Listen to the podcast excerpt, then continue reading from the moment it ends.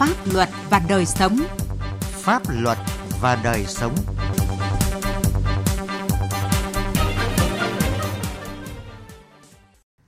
Xin kính chào quý vị và các bạn. Chương trình Pháp luật và đời sống hôm nay có những nội dung sau. Linh hoạt sáng tạo, tuyên truyền pháp luật cho người dân biên giới. Thái Nguyên, người dân thấp thỏm lo âu vì sống gần bãi đổ thải mỏ than. Gia Lai, nỗ lực kiềm chế tai nạn giao thông đối với thanh thiếu niên vùng dân tộc thiểu số.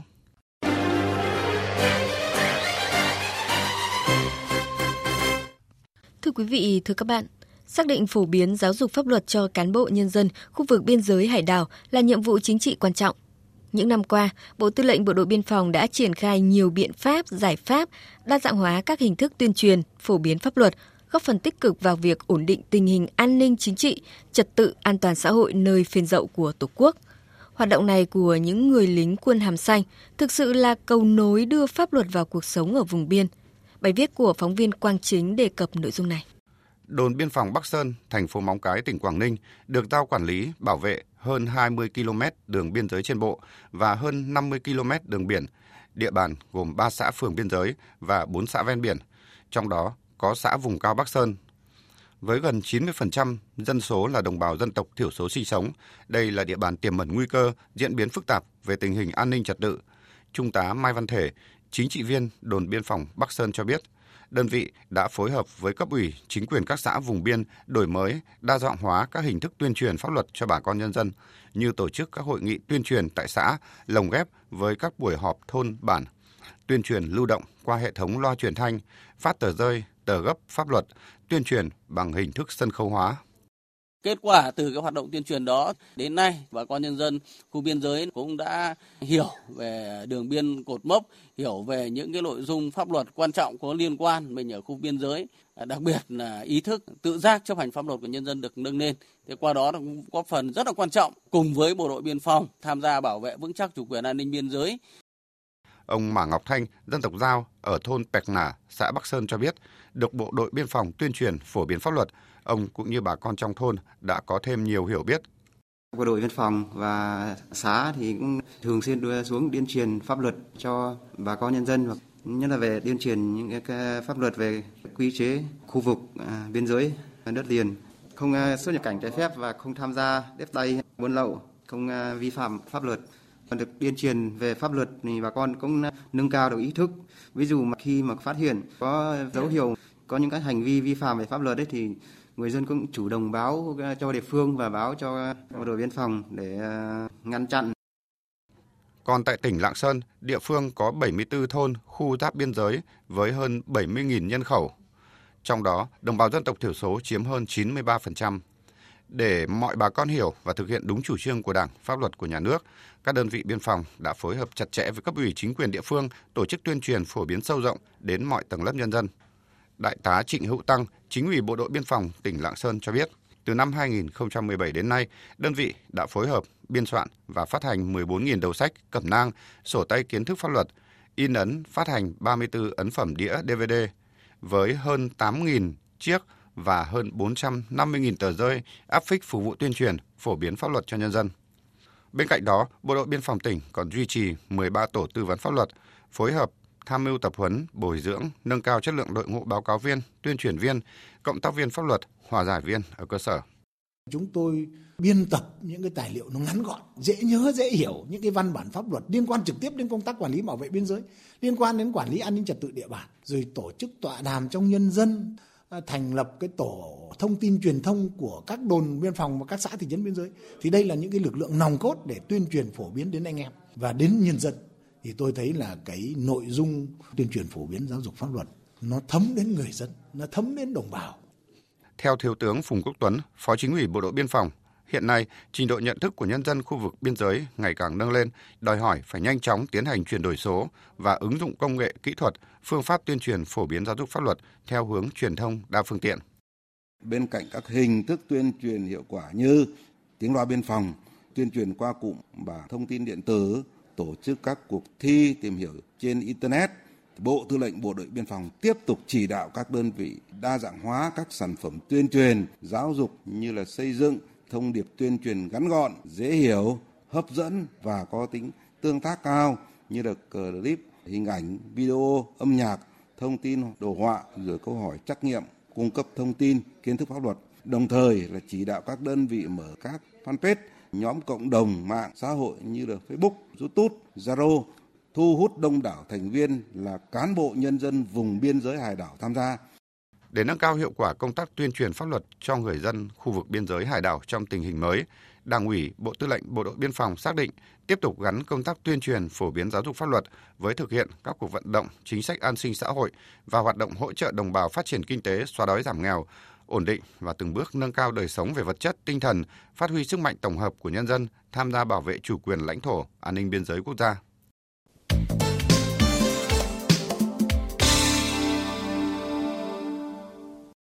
Thưa quý vị và các bạn, mấy năm trở lại đây, nhiều hộ dân ở xã Phúc Hòa, thành phố Thái Nguyên, tỉnh Thái Nguyên thấp thỏm lo âu vì sống dưới núi đá thải cao hàng trăm mét của công ty than Khánh Hòa thuộc Tổng công ty Công nghiệp Mỏ Việt Bắc. Không chỉ vậy, trong quá trình đổ thải, nhiều đoạn kênh ngòi, sông suối bị chèn lấp, gây tình trạng ngập úng, nhiều diện tích lúa của nhân dân bị ảnh hưởng bởi nguồn nước thải này. Ghi nhận của phóng viên Đài Tiếng Nói Việt Nam. Nhà nằm ngay dưới chân núi đá thải của công ty than Khánh Hòa. Hàng chục hộ ở xóm Nam Tiền, xã Phúc Hà, thành phố Thái Nguyên. Vài năm nay nơm nớp lo âu vì cứ mưa là bị ngập. Nhiều ngôi nhà đã bị xuống cấp, hư hỏng, nhưng người dân không dám sửa chữa hay là xây mới vì địa phương đã có chủ trương di rời dân. Mặc dù nhiều lần chính quyền hứa sẽ đền bù cho nhân dân và xây khu tái định cư, nhưng tất cả chỉ là lời hứa. Một người dân xin không nêu tên cho biết. Chúng tôi ở đây là thuộc dạng đền bù.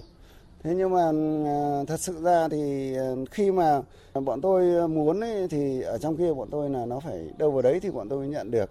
Thế nhưng mà đến bây giờ là bọn tôi chưa nhận được cái gì cả. Thế nhưng mà nếu như mà gây ái tắc cho bọn tôi để đến mùa mưa bão thì chắc chắn là tôi nghĩ rằng là không thể xử lý nổi tại vì là nó có mỗi cái bơm con con ở đây làm sao mà mà xử lý nổi cho bọn tôi được. Xuôi dãy núi đá thải khoảng gần 1 km là gia đình của chị Nguyễn Thị Tê. Do nằm ở đầu ngọn núi đá thải nên khu đất của gia đình chị không bị ngập khi trời mưa. Nhưng gia đình lại bị tra tấn bởi bụi mỗi khi xe của công ty than Khánh Hòa đổ đất, đá thải. Chị cho biết mỗi khi có gió bụi từ núi đá thải này bay đi khắp nơi, cây cối nhà cửa của người dân bị phủ một lớp bụi đen. Cuộc sống của gia đình chị bị đảo lộn dù đã đối phó bằng cách lúc nào cửa cũng đóng kín. Không chỉ bị ảnh hưởng bởi bụi, mỗi khi trời mưa, nước thải đen ngòm từ trên đỉnh núi chảy tràn xuống, khiến gia đình không dám sử dụng nguồn nước ngầm do lo ngại tình trạng ô nhiễm. Ngày xưa đây cách đây mấy năm thì cái nước ăn thì vẫn ăn được, nhưng bây giờ thì gần như là nhà nào cũng phải mua máy lọc về lọc nước. Nếu không thì phải sang đồi bên kia xin nước về uống, nước đây không uống được. Bây giờ nó nắm cái chất vôi, chất xỉ kia nó xuống kìa, nó ấy xuống không uống được. Cái nước không ăn được, nó toàn sắt mới xít, nó ngấm vào mảnh nước ngầm đấy ạ, à, là không ăn được. Ông Vũ Thành Hưng, Phó Giám đốc Công ty Than Khánh Hòa cho biết, trước phản ánh của người dân về vấn đề bụi bẩn, doanh nghiệp đã tăng cường tưới đường, đắp đê chống bụi ồn phát tán từ bãi thải Tây. Tuy nhiên, mấu chốt của vấn đề là người dân muốn di rời đến nơi ở mới – bởi vậy, nhiều lần doanh nghiệp đề xuất làm đường chống ngập nhưng người dân không đồng ý. Di dân đi là phải có tái định cư, mà tái định cư thì công ty than Khánh Hòa là không làm được. Về kinh phí giải phóng mặt bằng thì trong quá trình thực hiện thì mỏ than Khánh Hòa có thể ứng trước. Và chúng tôi cũng đã có văn bản và đề nghị Ủy ban dân thành phố thực hiện đền bù giải phóng mặt bằng để di rời các hộ dân, tránh trường hợp đơn thư khiếu kiện kéo dài. Thì tuy nhiên thì đến nay thì thành phố Thái Nguyên vẫn chưa triển khai được. Mùa mưa bão đang đến gần, nguy cơ sạt lở bãi thải gây mất an toàn, ảnh hưởng đến cuộc sống, sinh mạng của các hộ dân sống dưới chân núi đá thải là hoàn toàn có cơ sở. Vì vậy rất cần sự vào cuộc nhanh chóng của Ủy ban dân thành phố Thái Nguyên cùng với các cơ quan chức năng để sớm có phương án di rời tái định cư cho người dân đến nơi ở mới an toàn.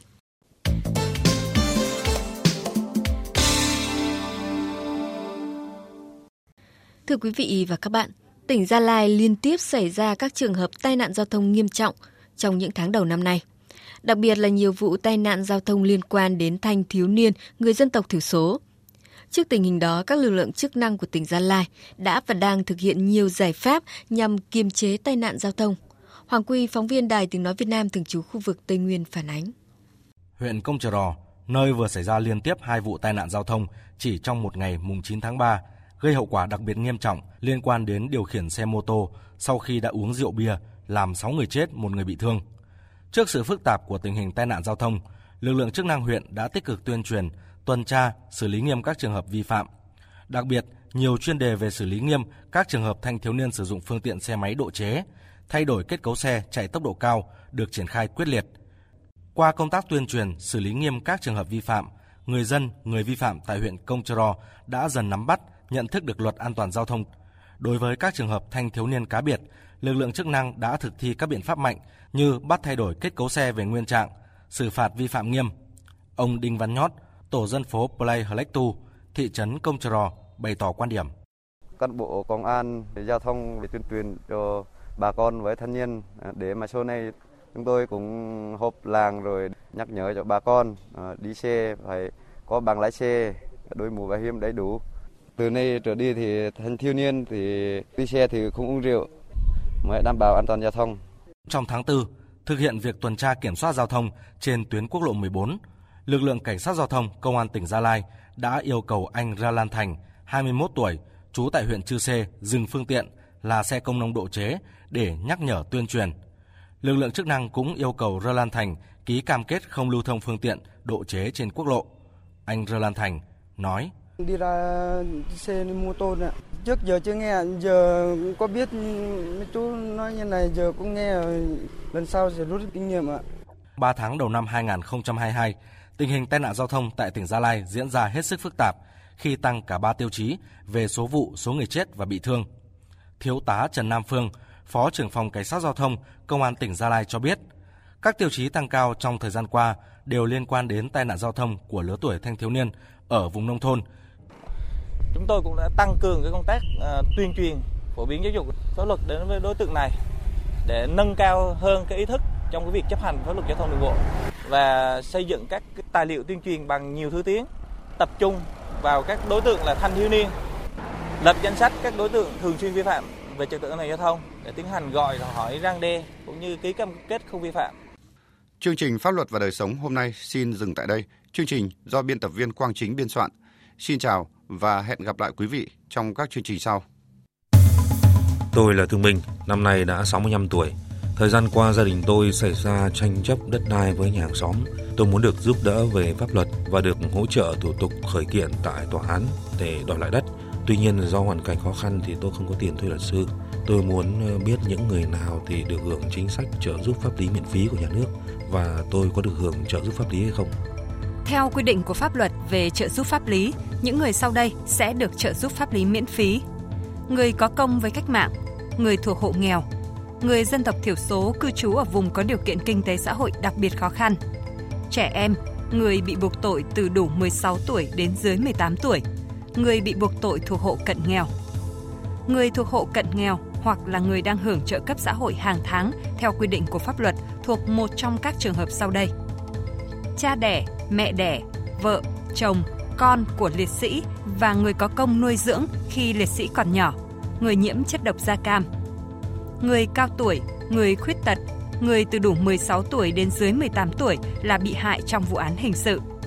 Nạn nhân trong vụ việc bạo lực gia đình, người nhiễm HIV, nạn nhân của hành vi mua bán người theo quy định của luật phòng chống mua bán người.